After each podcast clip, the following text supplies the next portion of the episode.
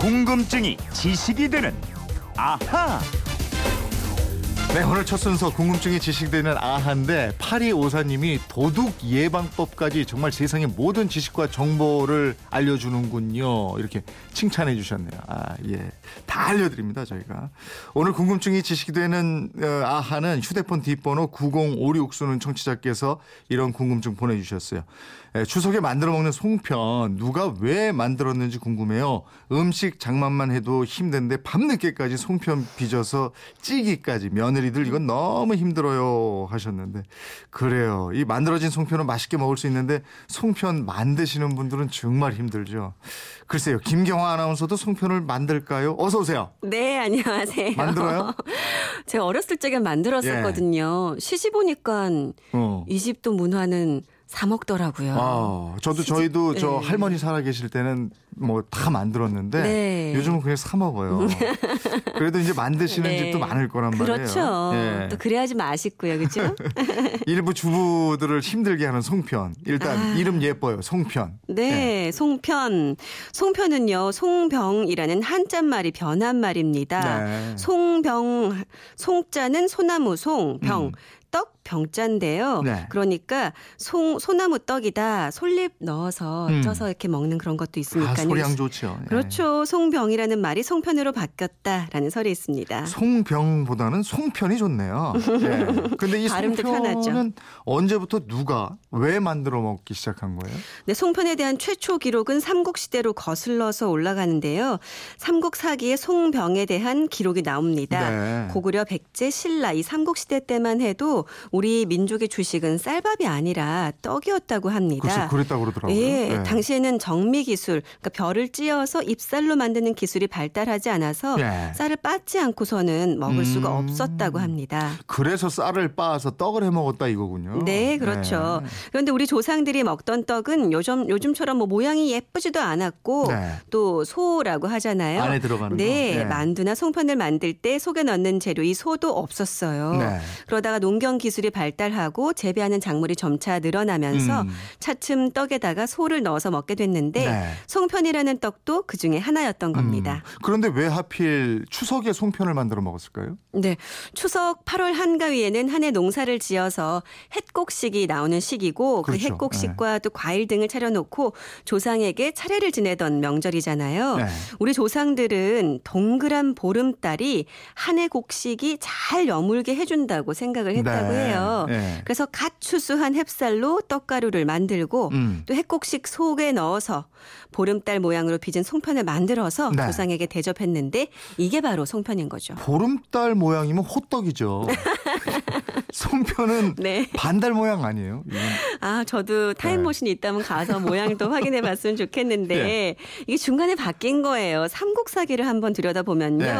이 백제 마지막 왕, 의자왕 아시죠? 네, 네, 네. 의자왕이 어느 날 궁궐 바닥에서 거북이 등껍질을 딱 발견을 네. 했습니다. 근데 거기에 백제는 만월, 그러니까 가득 찬 달, 예. 보름달, 네. 신라는 반월, 반달. 반달, 네, 네. 이라는 글귀가 새겨져 있었대요. 음. 그 얘기를 들은 점쟁이가 백제는 달이 다 찼으니 곧 기울 것이고 아. 신라는 앞으로 아. 기운차게 일어날 것이다. 라고 해석을 야, 했다고 합니다. 그렇구나. 맞아요. 호떡은 접어서 먹어. 한 입에 안 들어가니까. 맞아요. 그죠? 근데 이 송편은 그냥 먹어요. 네.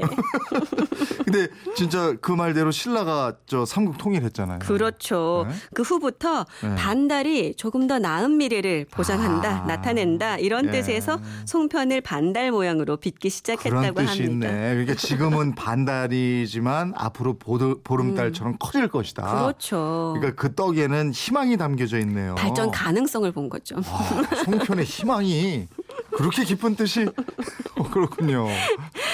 예. 근데 제가 어렸을 적에 제일 많이 들었던 얘기가 뭐냐면요. 이렇게 네. 막 빚, 빚, 저는 이제 떡을 빚으면서 막 네. 곰돌이도 만들고 그러면 어허 하시면서 네. 송편을 예쁘게 빚어야지 좋은 네. 신랑 만나고 또 특히 임신했을 때는 송편 예쁘게 빚어야지 예쁜 딸 그렇지. 낳는다. 예, 그 얘기 많이 들었죠. 네. 네. 또 이런 말도 있어요. 덜 익은 송편을 깨물면 딸을 네. 낳고 네. 잘 익은 송편을 깨물면 아들을 낳는다. 아, 믿거나 예. 말거나 합니다. 아니 이게 근거가 없다고 할 게 아니고 네. 통계적으로 확인을 할 수 있을 음. 것 같은데요. 김경아 아나운서도 송편 예쁘게 빚으셨죠. 음. 근데 지금 남편이 좋은 신랑이잖아요. 제가 빚을 땐 최선을 다해서 빚었어요. 근데 조금 더 살아봐야지 알겠어요. 근데 그렇게 맞아 떨어지면 네. 맞는 거죠. 그죠? 아, 그런가요? 네. 이번 추석 때 누가 송편 예쁘게 만드는지 한번 테스트 해 보는 것도 좋겠고. 음. 네. 근데 이 송편이 다이어트 요즘에 신경 쓰니까 아, 그렇죠. 칼로리가 꽤 높다고 들었어요. 아, 어마무시합니다. 예. 송편 다섯 개를 먹으면요. 밥 한 공기를 먹은 네. 것과 같다고 하니까요. 어. 꽤 높죠. 예. 식품의약품안전처가 엊그제 추석 때 많이 먹는 음식의 열량과 나트륨 함량 등 영양 정보를 가득 담은 자료집을 내놨는데요. 네. 예를 들어서 깨송편 다섯 개 125g 정도의 열량은 예. 280kcal입니다. 어. 밥한 공기의 열량이 290kcal 정도 되니까 송편 다섯 개 드시면 밥 한 공기 드신 되네. 거예요. 예. 또 송편 속에 맛있는 소 다 많이 들어가니까요. 네. 열량이 특히나 더 높은 것 같아요. 그렇군요. 예전에 어렸을 때는 깨송편만 골라 먹었어요. 콩 걸리면 막 예, 싫어하고. 콩 걸리면 막 싫어하고. 근데 동생 주고. 지금은 콩이 더 맛있어. 아, 그러세요? 나이 먹은 거야. 어머, 예? 아직 전 깨가 맛있어요. 아직 깨예요? 철이 들든 거지.